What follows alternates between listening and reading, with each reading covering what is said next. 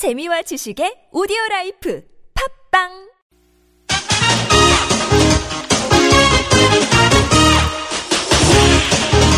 열린 아침 김만음입니다. 3부 시작합니다.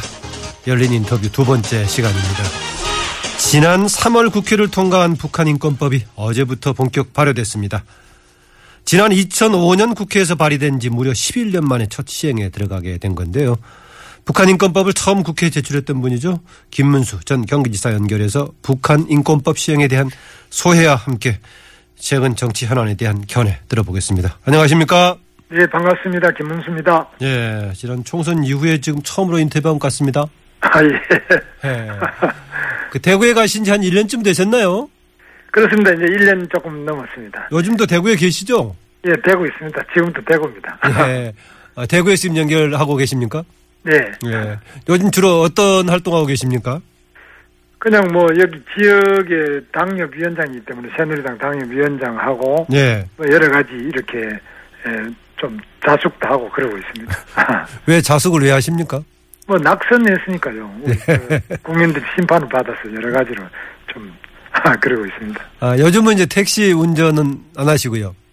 요즘에는 나- 지금 못 하고 있습니다. 예. 예. 대구가 항상 보면은 뭐 가장 더운 지역이라고 그러는데 올해도 대구 부근이 더 더웠습니다. 그랬죠? 그렇습니다. 원래는 특히 뭐 더 더워서 예. 아주 뭐 정말 더위의 먼지를 좀 느끼고 있습니다. 예. 뭐 더우면서 이제 폭염 경보에 따라서 전기요금 누진제에 대한 시민들의 불만 막 여기저기 나왔는데 그거 많이 느끼셨겠습니다. 그렇습니다. 뭐 제 아는 사람들 중에서도 뭐 임산부가 있다든지 연세가 높으신 분들이 있는 분들은 예. 건강상으로도 어, 에어컨을 어, 많이 틀고 계셨기 때문에 에, 지난번에 나온 거 보니까 뭐두배 이상 나오고 세 배 가까이 나오는 분들이 있어서 예. 굉장히 좀 우려를 하고 있는데 정부가 지금 아, 전기 요금 누진제가 지금 시- 어, 11.7배까지 올라가는데 이건 너무 심하지 않느냐. 예. 적어도 한 두 배, 세 배 이내로 확 줄여야 된다. 그리고 지금 하고 있는 보다는 과감하고 좀 시원한 방식으로 어, 신속하게 이거 좀 더 개선해 주기를 바랍니다. 음. 역시 정책에 대한 국민의 요구에 대한 대응은 시간도 있고 내용도 있고 그럴 건데 조금 아쉬움이 있다고 판단하시군요. 예, 아주 뭐 문제가 많습니다. 이건 아, 각, 각 가정이 이 부분에 대해서 전문성이 좀 약하고 어, 단합이 안 되기 때문에 그렇지. 어, 뭐 이런 분들을 좀 제대로 요즘에 흔히 하는 말로 이 뭉쳐가지고 목소리를 내기 시작하면 이건 정부가 꼼짝 못할 일이죠. 어. 빨리 좀 고쳐야 됩니다. 어, 경우에 따라서 이제 큰 이게 사회적인 문제로 폭발할 소지도 있는 사안이군요. 그렇습니다. 이제 예. 빨리 고쳐야 됩니다. 그리고 과감하게 고쳐야지 그냥 뭐 조금 이렇게 미봉책으로 하는 것으로는 안 된다고 봅니다. 예. 에, 북한 인권법이 이제 어제부터 이제 발효가 됐는데요. 11년 전에 관련법 처음 국회에 제출했던 만큼 감회가 남다를 것 같습니다.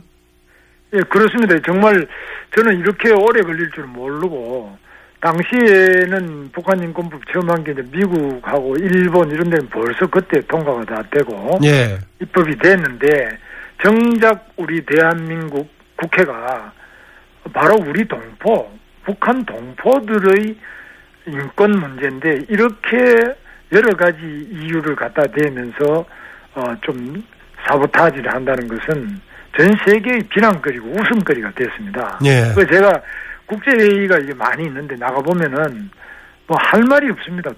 당신 나라 국회는 어떻게 된 거냐?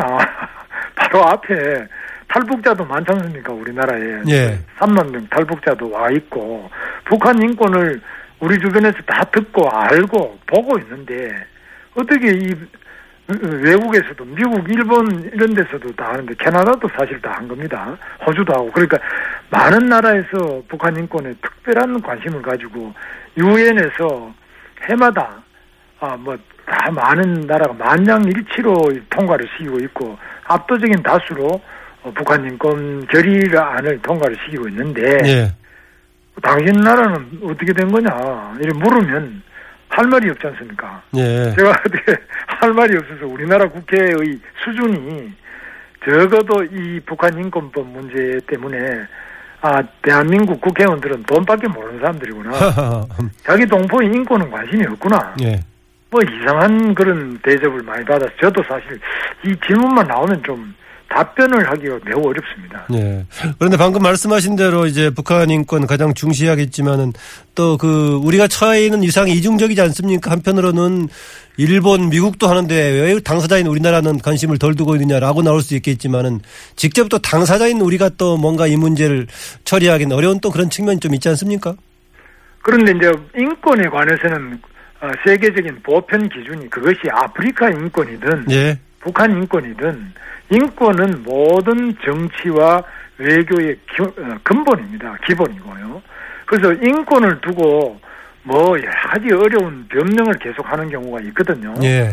뭐 북한도 그렇지만은 다른 아프리카든 뭐 여- 어디든 요즘 예를 들면 필리핀도 뭐 두델타가 뭐 여러 가지 마약 사범을 그렇게 어, 총살을 한다. 예. 그럼 인권 문제가 제기되지 않습니까? 예. 그래서 어떤 경우든 어느 나라든 지금 어, 국제사회에서 인권 문제를 가지고 계속 변명을 늘어내면서 우리는 특수하다. 그 특수한 게 안 통합니다. 예, 예. 그 이야기 나온 김에요. 필리핀의 두테르테 대통령식의 사회적인 문제에 대한 대응 방식 해볼 만하다고 보십니까? 어떻습니까? 글쎄 오죽 답답하면 그렇게 됐겠습니까만은 예. 그러나 그렇다 하더라도 인간의 인권은 어, 그 마약 사범 이상으로 또 존중돼야 될 보편적이고 어, 근본적인 그런 권한이기 때문에 예. 인권이 존중되는 범위 내에서 강력한 처벌도 있고 또 마약 사범 단속도 있어야 되는데 그 점에서는 앞으로 아마 많은 문제가 안 생기겠나. 우리나라에서도 지금 워낙 답답하니까 예. 차라리 막 무슨 쿠데타가 하면 일어나야 안 되느냐 이런 말씀도 하시는데 그런 것은 어, 홧김에 하는 말씀이지 예. 정치하는 경우에는 또 특히 나라를 민주적으로 이끌어가는 데는 어, 기본적인 인권이 가장 중요하다. 그런 인권과 법치, 자유 이런 것들은 너무나 중요하기 때문에 아무리 답답해도 그 점은 항상 어, 존중하고 우선적으로 어, 고- 배려해야 된다고 봅니다. 예, 법치 나온 김에요. 법치가 사회적인 이제 원리로 제대로 작동이 되려면 힘을 많이 가진 자들, 권력을 가진 자들의 법치가 먼저 어, 제대로 이제 수행이 어, 지켜져야만이 효과가 있지 않겠습니까? 네. 그 점에서는 이제 우병우 민정수석 문제 잘 되고 있다고 보십니까? 아, 문제가 많죠. 많은 국민들이 다 걱정하고 있고 예. 뭐저 사람이 뭔데 저렇게 끼고 있느냐? 왜 저를 저렇게 청와대의 가장 중요한 자리에 에, 저런 의혹을 받는 사람이 앉아서 지금 보시다시피 현직 검사장도 구속, 현직 부장 판사도 구속, 뭐 대우 조선이든지 이런데 에, 구조조정하는 데서도 비리 부정, 뭐 사방에 어느 데를 어, 보더라도 모두 고위직이나 중요한 직에서 다 비리 부정이 이렇게 많고 세계적으로도 지금 우리나라가 어, 뭐 여러 가지로 어, 막 청렴도 자체가 어, 2015년에 37등밖에 안 됩니다. 그래서 예. 어, 청렴도가 매우 낮습니다. 그리고 너무나 많이 부패되어 있는 상태에서 어, 특히 가장 중요한 어, 청와대 민정수석 이런 사람들은 적어도 국민적 의혹으로부터는 자유로운 사람이 돼야죠. 예. 그런 점에서 참 저희는 굉장히 걱정을 많이 하고 있습니다. 어. 이래서는 사회 통합도 어렵고 예. 정말 통합 통합하지만은 아, 윗물이 맑아야 아, 국민들이 그래도 존경을 하지. 존경을 못 받더라도 의혹의 투성이, 예. 의혹을 계속적으로 제기받는데 괜찮다. 뭐 나는 해볼 테면 해봐라 이렇게 해서 하고 있는데 지금 수사를 받고 있지 않습니까? 예, 예. 아, 오죽하면 특별감찰관이 일 못하겠다고 그래서 또 사표 내고 수사를 받고 있고 예. 민정수석도 수사를 받고 이거 되겠습니까 이렇게 해서 음. 이런 문제에 대해서 엄격하게 처리를 해준다면 박근혜 대통령 리더십의 장점도 좀 돋보일 수 있을 것인데 왜 박근혜 대통령 이런 문제를 이렇게 길게 끌고 가고 있죠? 알 수가 없습니다. 저는 그래서 뭐 어, 정말 우리 당의 대표 또 청와대 관계자 만날 때마다 좀잘좀 했으면 좋겠다. 이게 좀 왜 이렇게 잘 못하느냐. 이건 정말 어렵지 않은 문제인데 예. 왜 이렇게 어렵게 풀고 가느냐. 쉬운 문제는 쉽게 좀 해결하고 국민들이 날씨가 더울 때는 좀 시원스럽게도 해결해야지. 예. 정말 답답합니다. 예. 그 이번 지난 그 정세균 국회의장 개회사에서 이제 여당이 반발하면서 퇴장하고 어 하루 정도는 이제 국회 의사일정 진행도 중단이 된 적이 있었는데 그 내용 중에 어, 우병우 수석 문제 들어있었고 고위공직자 비리 수사처 들어있었고 사드 문제 들어있었는데 가장 직접적인 반발은 사드 같긴 하던데요. 고위공직자 비리 수사처에 대해서도 새누리당 강력하게 반발하더라고요. 아, 저는 뭐 이 고위공직자 비리 수사처 공수처 네. 이 부분에 대해서는 2012년 박근혜 대통령과 대통령 당내 경선에서도 저는 강력하게 이걸 아, 법안을 어, 법을 제정해야 주장했고요. 예. 제가 아, 재작년에 에, 국회 작년 재작년에 에, 우리 새누리당 보수혁신 특별위원장 할 때도 정말 어, 우리 당이 주도를 해서 이 고위공직자 비리수사처 법을 신설 어, 제정을 해야 된다 예. 주장을 했습니다. 그래서 청렴한 우리 정치권을 만드는 것, 우리 청렴한 대한민국을 만드는 것은 새누리당의 당론이 돼야지. 새누리당 당론이 뭐 깨끗하게 하자는 것을 여러 가지 이유를 갖다 대서 안 해서는 안 된다고 보고 예. 지금 김영란법도 당시에 제정 과정에 제가 강력하게 주장을 많이 했습니다만 김영란법도 더 강화를 해야 됩니다. 더 예. 약화된 거 있는데 그래서 어, 김영란법도 강화하고 공수처법도 지금 통과를 시켜서 물론 이제 구체적인 면에서는 여러 가지로 검찰이 특히 이걸 반대를 많이 합니다. 왜냐하면 검찰이 지금 기소 독점을 하고 있고 검찰청 많이 이런 거를 하고 있는데 뭐 공수처가 생긴다. 어, 경찰이 또 어, 여러 가지 에, 수사권 자체를 좀 나누자 이렇게 하는 거에 대해서 우리나라 검찰이 반발을 하는데 우리 검찰이 세계 최고 강력한 검찰입니다. 예, 예. 이 권한이 조금 나눠지고 검찰 자체를 어, 견제하고 감시할 수 있는 어, 다른 기관이 나와야 됩니다. 그렇지 않고는 이 검찰 이번에도 보면 부장 검사가 검사장이 구속됐지 않습니까? 예. 검찰도 문제가 있고 법조계 문제가 많습니다. 예, 예. 이거 시원하게 좀 대청소해야 됩니다. 예. 그 말씀하신 대로 법조계 얘기가 나올 때마다 전 현직도 사회적인 법조 출신들의 이런 네트워크 카르텔 좀 문제가 되지 않습니까? 그렇습니다. 예. 뭐 사실 제가 볼 때는 우리도 공직에 뭐 국회의원도 제가 세 번 하고 도지사도 두 번 했습니다만은 우리 눈에 보더라도 이 변호사 수임료나 검찰들 돈 받은 거라든지 현직 판사들 이번에 구속된 사람들 이야기 들으면 정말 한 건을 가지고 우리가 평생 모으는 것보다 더 받는 이게 되겠습니까? 이거? 예, 예. 그 정부 장관 내정자들 후보자들 청문회 나올 때마다 특정을 로펌 거쳐간 것이 계속 반복으로 나오던데 이거 불가피한 건가요? 뭔가 좀 시정돼야 되지 않겠습니까?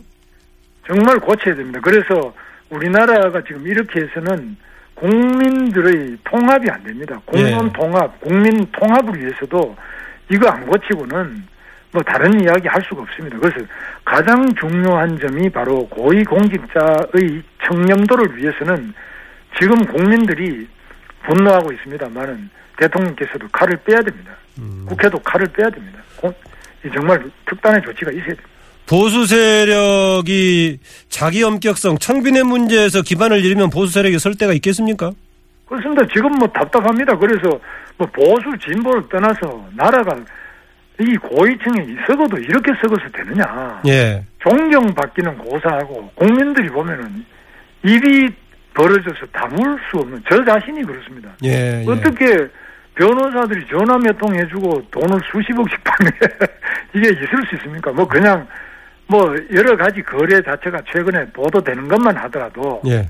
이럴진데는 뭐 보도되지 않는 거는 더 말할 필요가 없지 않겠습니까? 예, 예. 이래서 국민들이 어떻게 어, 우리 지도자를 존경할 수고 따라갈 수 있습니까? 예. 그, 이제, 뭐, 여러 영역에서 이런 문제에 대한 문제 제기하고 활동을 하시겠습니다만은 그래도 김문수 전 지사께서는 아무래도 여당 내부에서 중요한 자리를 이렇게 역할을 하실 수가 있을 것인데 지난번 전당대회 때 당 대표 도전 얘기 나왔다가 이제 결국 불출마 택하셨는데 어떤 역할, 어떤 구상을 갖고 계십니까?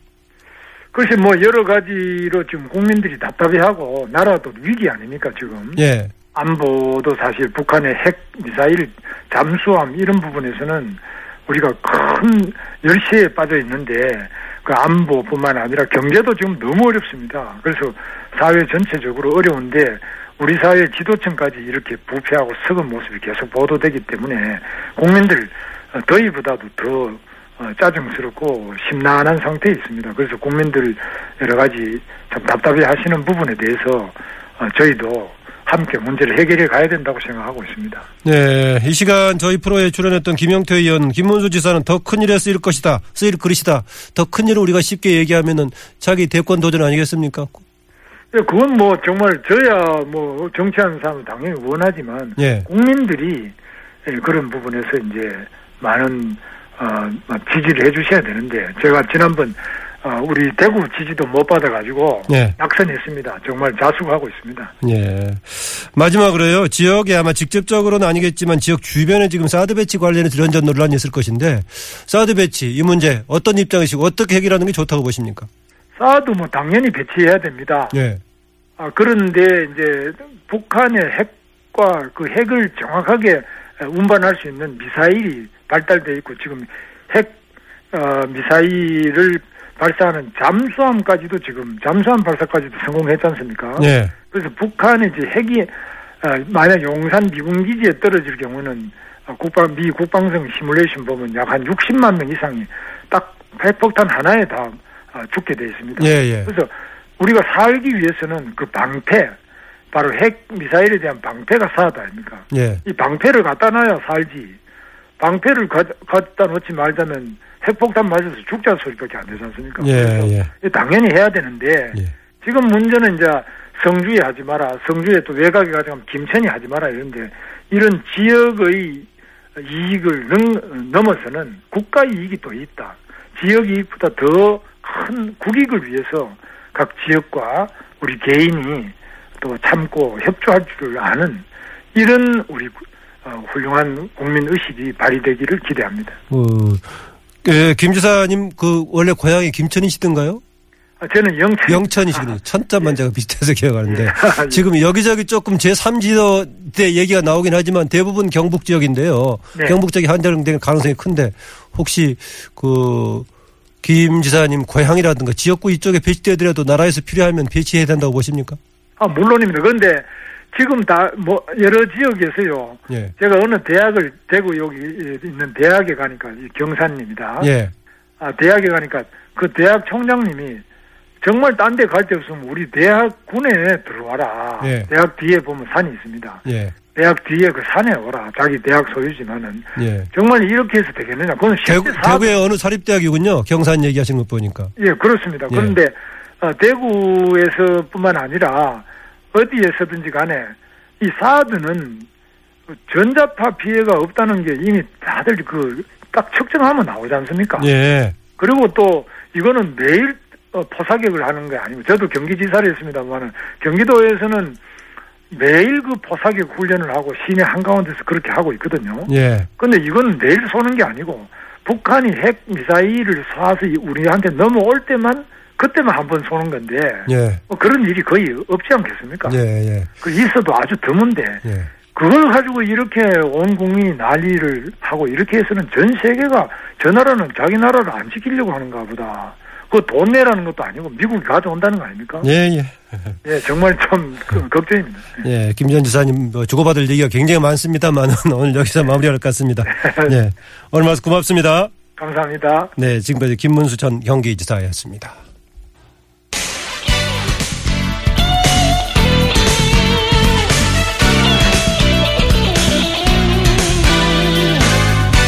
세계 뉴스 브리핑 가전정책연구원 김지윤 연구위원과 함께합니다. 어서 오십시오. 안녕하세요. 네, G20 참석 중인 박근혜 대통령이 오늘 시진핑 중국 주석과 이제 한중 네. 정상회담을 갔는데요. 북핵 공제와 사드 배치 문제가 주요 의제인데 직접적으로 다뤄질까요? 어, 오늘 오전에 열리기로 되어 있죠. 그래서 일단은 뭐 성사화돼서 다행이라는 입장이고 사실 그 전에 이게 열릴 수 있을까 좀 그 고민들이 많았어요. 근데 이제 중국 입장에서는 지금 뭐 남중국해 판결이라든지 또 북한이 또 SLBM 시험 발사를 하고 해서 여러 가지로 좀 약간 악재로 작용을 하니까 한국하고 계속 대립각을 세워서 별로 좋을 게 없겠다라는 생각을 한 것 같고요. 네. 어, 아무래도 이제 북핵 문제라든지 사드 배치 현안에 대해서 이제 이야기를 할 것이다라고 했는데, 뭐, 우리야 이제 사드가 워낙에 방어 목적이고, 뭐, 북핵 위험이 게- 계속 뭐, 있다 보니까 이게 이제 제거되면 필요 없지 않겠냐. 그래서 우리는 뭐, 어떻게 할 수가 없다. 불가항력이다라고 지금 이야기를 할 것 같아요. 근데 뭐, 아시다시피 중국이 변한 게 없잖아요. 거의 사드에 대한 입장은. 그래서 의견 차이가 워낙 크기 때문에 어떤 뭐 조율이라든지 이런 건 좀 힘들 것 같고 일종의 이제 위기 관리 차원에서 양국 정상이 만난다라고 보시면 될 것 같습니다. 네, 중국 방문 전에 러시아 푸틴 대통령을 먼저 만났었죠. 네, 그렇죠. 어, 푸틴 대통령 북핵 불영을 하긴 했는데 북핵과 관련해 중국의 어, 러시아 어, 이상으로 전향적인 입장 기대할 수 있을까요?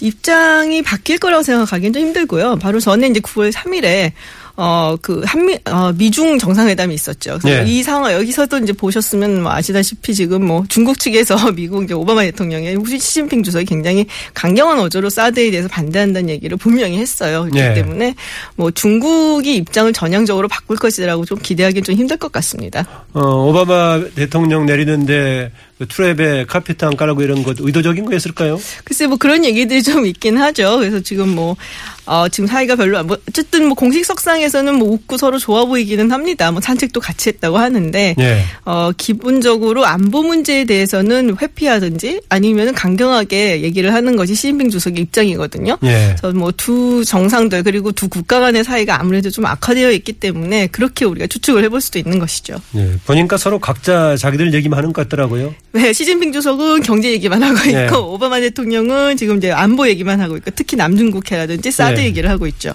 그래서 서로 뭔가 접점을 만들어서 풀려가는 쪽이 아니라 네. 각자들 얘기만 하고 끝난 것 같기도 하던데요. 아까 꺼냈던 박근혜 대통령의 러시아 방문 얘기 나눠보죠. 푸틴 대통령이 이제 북핵 불영을 재확인했죠. 네, 그렇습니다. 어, 이번에 이제 한러 정상회담이 있었는데 또 늦었대요.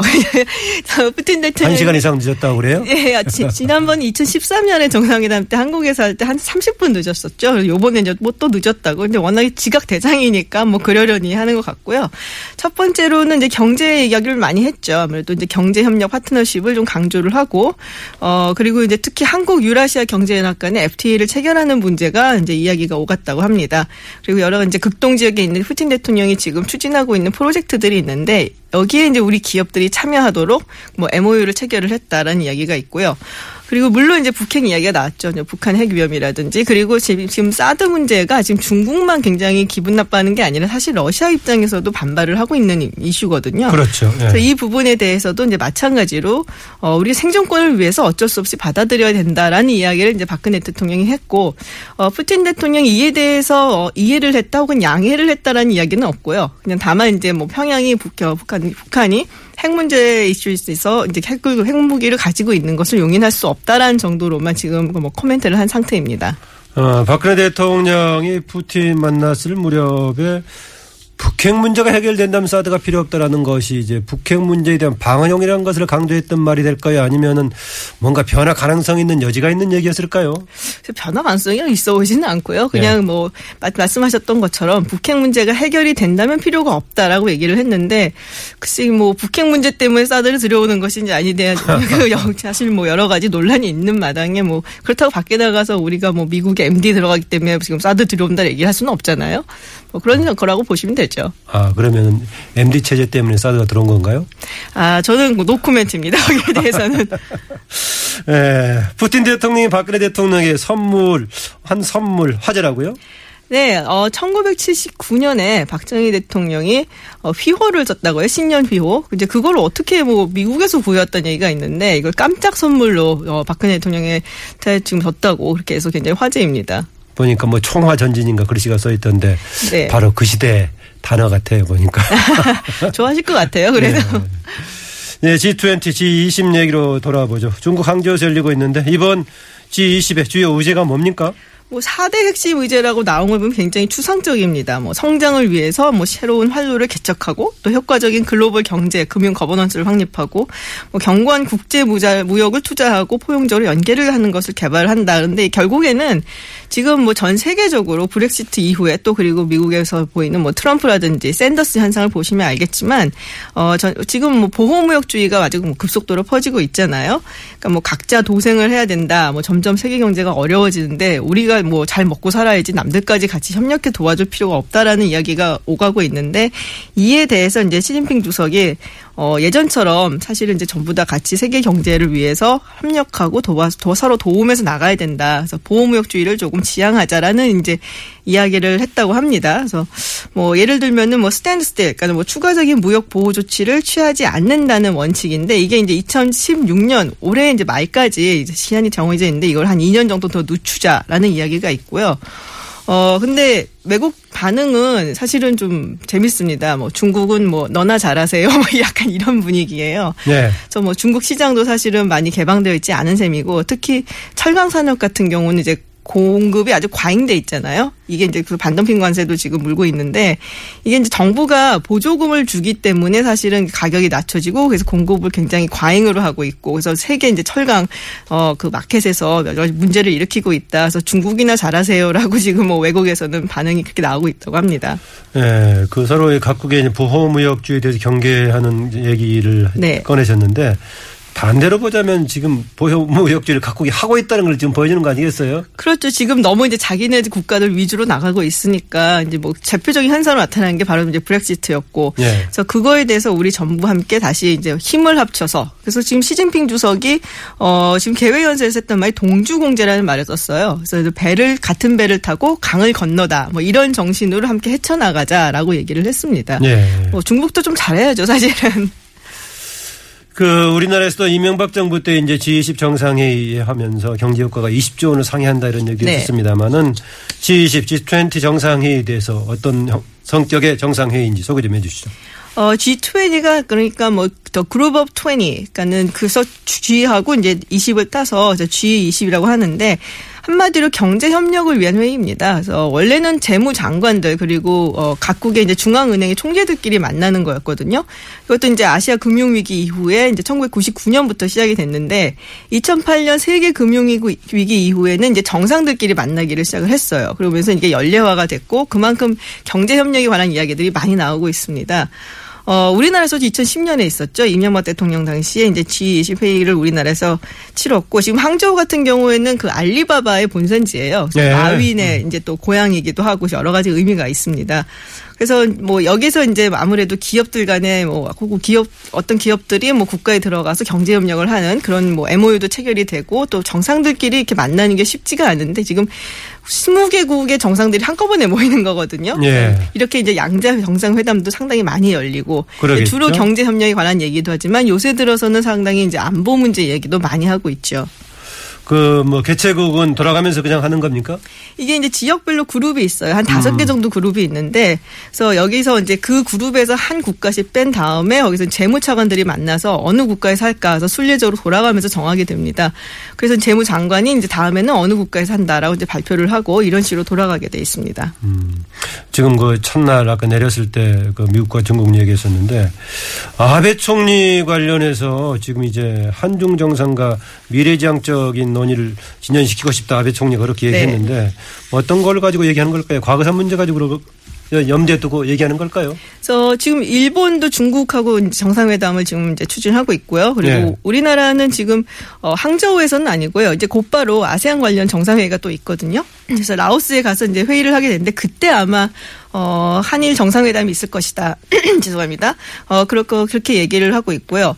중국과 일본의 정상회담 같은 경우는 이제 과거사 현안도 물론 있겠지만은 지금 이제 중국하고 일본은 어 동중국해에서 그러겠죠. 예, 네. 동중국해에서 지금 생각구열도 혹은 이제 다우지 다우이다오를 지금 분쟁 지역이 있지 않습니까? 그래서 그 부분에 있어서 아마 좀 핫라인 같은 걸 설치를 해서 서로 우발적으로 충돌하는 일은 좀 없게끔 하자라는 이야기가 좀 오갈 것 같습니다. 뭐 그렇다고 해서 뭐 해결이 되는 건 아니고요. 일단은 충돌을 방지하자라는 측면에서 어떤 이야기를 할 것 같고 한국하고 일본 같은 경우에는 뭐 글쎄 뭐 아무래도 이제 과거사 현안 문제 특히 이제 위안부 합의를 이행하는 부분에 대해서 이야기가 있을 것 같고요. 또 이제 북핵 문제 북핵의 위협에 대해서 어떻게 대처를 함께 할 것인가라는 이야기가 오갈 것이라고 보여집니다. 뭐 제가 봤을 때는 한일 정상회담에서는 오히려 특별한 의제를 부각시키지 않은 전략으로 갈 가능성이 좀 있어 보이기도 합니다. 그러니까 일본이 벌써 10억에 빨리 보내버렸잖아요. 네, 그래서 아마 그것도 포석이지 않나. 네, 그냥 뭐 별일 없은 듯이 지나가는 오히려 방법이 아니겠는가. 당사자들 그 사람들은요. 그렇죠. 네. 오늘 말씀 감사합니다. 감사합니다. 네, 지금까지 아산정책연구원 김지윤 연구위원이었습니다.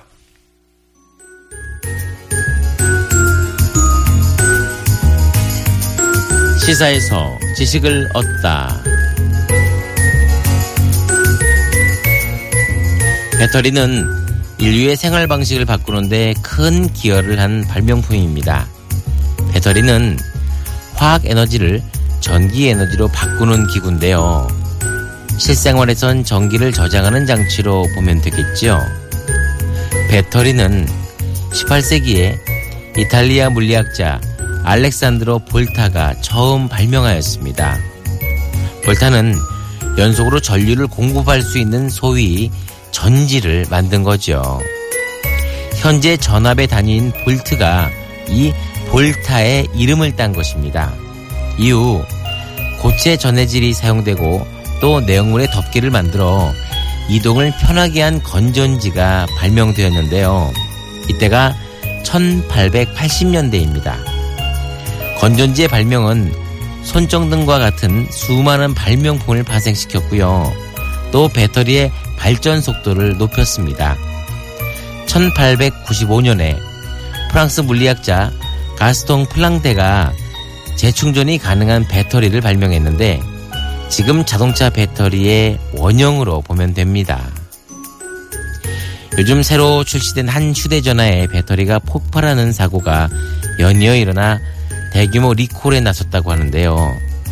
어떤 상품이든 불량은 있을 수 있습니다. 문제는 얼마나 적절한 사후 조치를 하느냐겠죠.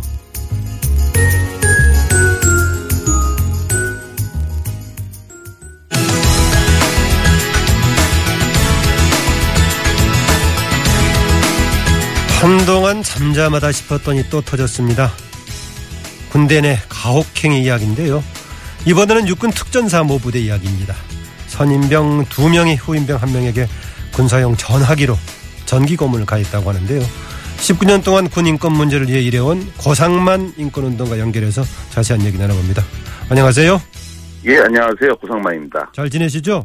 아, 예, 예. 네. 잘 지내시죠? 예. 이번 사건 어떤 사건인지 먼저 설명 주시죠. 두 명의 가해자가 이제 군용 전화기로 피해자에게 전기 충격을 했다는 건데 이런 가혹행위 도대체 언제부터 왜 시작된 겁니까?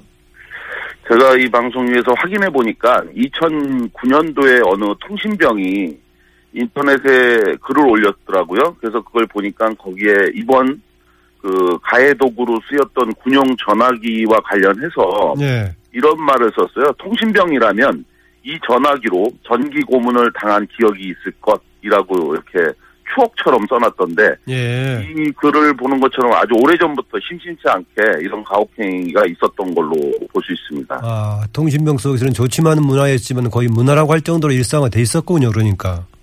일상적으로 이런 가혹행위가 선임병에 의해서 후임, 후임병 교육 뭐 하면서 이제 벌어지는 그래서 앞전에 당한 사람이 너도 한번 당해봐라 뭐 예. 이런 식으로 이어진 또 다른 구타 가혹행위와 같이 이렇게 벌어진 것 같습니다. 어, 이번에 그 전기 충격으로 썼던 그 전화기, 군용 전화기가 TA512K 제가 제대로 읽는 건가 모르겠는데 그렇게 나와 있던데요. 어떤 정도의 전화기입니까? 그래서 군대에서 쓰는 그 통신병이 다루는 전용 그 전화 장치로 보시면 됩니다. 그래서 우리 일반하고 좀 다르게 군대 내에서만 쓰는 전용 전화기죠. 예, 그러니까 일반 병사들이 쓰는 게 아니고 이제 통신병들이 쓰는 이제 그쵸. 그런 전화기겠죠. 예, 예. 어. 예, 예, 예. 뭐, 6.25 전쟁 때 어깨에 메고 다니던 걸 예. 지금은 아주 작게 만들어서 예. 쓰는 그런 전화기. 그러니까 부대 단위별로 하나 정도는 있구나, 예. 있거나 그러겠군요. 예, 예, 예. 예, 예. 예, 가해자들은 그 일처리가 미숙하다는 이유로 이제 피해자에게 전기 충격을 줬다고 했는데 가해자 두 명, 또 피해자 한 명 관계는 뭐 직책상, 직급상 어떤 관계였습니까? 통신병이었고요, 다들. 그리고 이들은 이제 어, 부대 선임병, 선, 어, 선임병, 후임병 관계였는데 예, 이 중에 이제 김모 상병인 경우, 그러니까 이 가해자들은 다 상병이더라고요. 그래서 예, 어, 가해자들 경우에는 이 후임병인 이 피해자에게 주특기 교육 시킨다고 하면서 이 김모 상병인 경우에는 문제를 마치지 못했다고 해서 2015년 6월경에 어, 여러 차례 반복해서 전기 고문을 했고요. 예. 또 다른 박모 상병인 경우에는 이 앞서 김모 상병보다 어, 두달 앞서서 이 피해자에게 전기 고문을 했는데 어 뭐 전기 이 교육을 시키면서 전화기로 인한 그 전기 피해를 알려주겠다 이러면서 일부러 피해자의 몸에 전류를 흘리는 방식으로 가혹행위를 한 겁니다. 어, 그, 그 부대에서 지금 이제 아까 가해자가 상병이라고 그랬었죠? 예, 예, 예. 어, 그러면은 그 가해자라든가 피해자를 관리하는 상급병사라든가 간부들도 있었을 것 같은데요? 2014년에 발생했던 왜 맞아 숨진 윤일병 사건 예, 예. 기억하실 텐데 예. 그 비슷한 사례더라고요. 가해자들이 행정보호관 등 이 피해자가 간부들을 만나서 이 가해, 이 피해 사실을 알릴 수 없도록, 예, 이 만남을 적극적으로 차단했다. 아, 이런 주장이 있습니다. 어, 그 만남을 차단했다고 하더라도 알 수는 있었을 것 같은데요. 음, 그 내용까지는 그들이 알고 있었는지 여부는, 근데 이게 처, 일회성으로 벌어지는 사고가 아니었기 때문에, 네. 예, 분명히 알았을 가능성이 높다고 저도 보고 있습니다. 어, 문제가 될 수 있지만 그동안에 관리돼 있었던 그렇죠. 문제였던 걸로 인식할 수도 있었겠군요. 그렇죠. 예. 이번에는 그러면 이게 이제 어떻게 해서 알려지게 된 겁니까? 피해자가 이 이들 이제 가해자들로부터 이제 이제 고문 등 피해를 입고 난 후인 지난해 어 10월 경에요. 예. 부대에서 이 피해자가 어 유리창을 부수는 등 이상 행동을 많이 했답니다. 아무래도 이제 자기가 이런 고통을 받고 이런 거에 대한 심적 고통과 상처가 있으니까 그 과정에서 아마 과격한 행동을 많이 한 것 같아요. 그래서 그때서야 이제 부대 지휘관이 왜 그런지 이유를 묻기 위해서 이 피해자를 불러서 면담하던 중에 이 사건의 전모를 파악하게 됐고요. 예. 그래서 예, 군 수사로 이어지게 됐다고 합니다. 아, 그래서 군 수사 결과 지금 군사법원 판결까지 나왔습니까? 어, 예, 처벌이 나왔는데요. 어, 여러 차례 반복해서 전기 고문을 했던 김상병에 대해서는 벌금 200만 원, 그리고 또 다른 박모 상병인 경우에는 벌금 70만 원을 이제 선고했습니다. 예. 그러면 고상만 씨는 이것에 대해 이런 그, 어, 네. 법원, 군사법원 결정 어떻게 보십니까? 어, 굉장히 누가 봐도 말이 안 되고 미약하잖아요. 근데 이게 이제 군대 문화가 문제인데 민간에서 보는 인권 기준이 아니라 이 국방부, 이 군 조직은 전쟁을 수행하는 조직이라는 관점을 굉장히 많이 주장을 합니다. 그러니까 이게 말이 되냐라고 저희가 비판하면 어, 우리는 전쟁하는 곳이라는 걸 감안해 달라 이러면서 오히려 이제 인권의 문제를 음. 뭐 자기네 조직의 어떤 특성 이런 걸로 보는데요.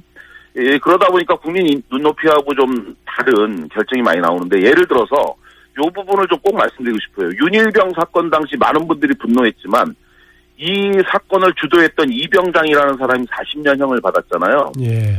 근데 애초 이병장에게 구- 군대에서는 구타가 필요하다면서 어, 적극적으로 이병장에게 윤일병을 때리도록 구타 강요했던 하사는 상대적으로 매우 미약한 처벌을 받았습니다. 예. 이게 이런 게 이제 가장 큰 문제고 따라서 저희가 볼 때는 전시가 아닐 때는 군사법원 폐지하고 민간 법정에서 군인 문제를 좀 다루면 많은 개선이 이루어질 것 같습니다. 아, 이게 또 특전사의 경우에는 이런 가혹한 환경을 견뎌야 된다. 좀 이런 문화도 있을 것 같은데요. 그러니까 특전사가 훈련을 통해서 강한 군대 부대를 만드는 거는 누가 반대하겠습니까? 그런데 특전사에서 오히려 이런 그 강한 군대가 아니라 엽기적인 행위로 많은 사건이 벌어지고 있어요. 예. 그래서 실제로 이런 유의 사건이 2014년도에도 또 있었습니다. 그, 뭐, 저기 선임 부사관이 후임 부사관의 입에 비상 발전기 전선을 물리는 방식으로 전기 고문도 벌어졌었고요. 특히나 많은 분들에게 충격을 줬던 2014년 9월 2일 날 포로 체험 훈련이라고 하는 거를 하면서 머리에다 두 건 씌우고 손발 다 묶어놓고 그렇게 방치해두고 있다가 결국 질식사에서 사망을 했는데요. 그랬었죠. 예. 예, 이때 그 썼던 두건이 사실은 시장에 가서 사온 철인데 음. 이게 이제 제가 국회 국방위에 있을 때 이 특전사 사람 불러갖고 확인해 보니까 처음에 사올 때부터 이 천이 입에 대니까 공기가 잘 안 통한다는 걸 알고 있었으면서도 아니한 생각으로 그냥 씌웠고 그리고 나서 이거를 안전사고가 일어날지를 계속 주시하고 봐야 되는데 이 훈련 주관했던 그 선임 부사관이 이 시간 동안에 자신의 내연녀하고 전화 통화하다 사고가 발생했거든요. 예. 근데 예. 더 놀라운 사실 뭐냐? 이 사고 책임자 여섯 명에게 최근에 오- 올해 초에 어, 선고가 확정됐는데 이 사고에 대해서 누구도 실형을 받은 사람이 없습니다. 이번 네. 사건처럼 똑같이 다 벌금형 받고 지금은 군인으로 복직해 있는 상태입니다. 예. 이런 게 문제인 거죠. 여러 가지 문제 개선 과제도 굉장히 많은 것 같은데 조금 더 얘기를 나누고 싶습니다만 오늘은 여기서 마칠 겁니다. 오늘 말씀 감사합니다. 예, 고맙습니다. 네, 지금까지 고상만 인권 운동가였습니다. 네, 앞서 열린 인터뷰 시간에 김문수 전 경기지사와 함께 북한 인권법에 대한 얘기 나눠봤었는데요. 또 마침 지금 이제 군대 내 인권 문제 나왔던 미니 인터뷰 때문인가요? 많은 분들이 국내 인권 문제에 대한 의견 주셨습니다. 8833님, 국내 인권도 문제가 많습니다. 북한 인권 문제 못지않게 대우선적으로 국내 인권 문제 다뤄달라는 그런 얘기입니다. 같은 얘기를 3305님, 북한 인권도 중요하지만 제발 자국민 인권 좀 챙겨주십시오라고 의견 주셨습니다. 올해 1분기 국가인권위원회 접수된 인권 침해 진정 건수를 보니까는요. 전체 진정 건수는 줄어든 반면에 군과 국가기관에 의한 인권 침해 진정 건수는 오히려 증가한 것으로 나타났습니다. 국민들의 인권을 보호해야 할 정부가 오히려 인권 침해에 대해서 방치하고 있거나 오히려 앞장서고 있다는 얘기인데요. 그런 의미에서 5467번님이 보내주신 문자 소개하면서 오늘 시간 마무리하겠습니다. 5467님. 북한보다 국내 인권 문제가 더 시급합니다. 라고 하시면서 무엇이 중요한디 무엇이 더 중요하냐고 라고 주셨습니다. 열린 아침 김만음입니다. 오늘은 여기까지입니다. 열린 아침은 홈페이지와 팟캐스트를 통해서도 다시 듣기가 가능합니다. 저는 내일 아침 7시 5분에 다시 찾아뵙겠습니다. 이번 주 월요일 좋은 일주일 시작되기를 부탁드립니다. 아, 주문드립니다.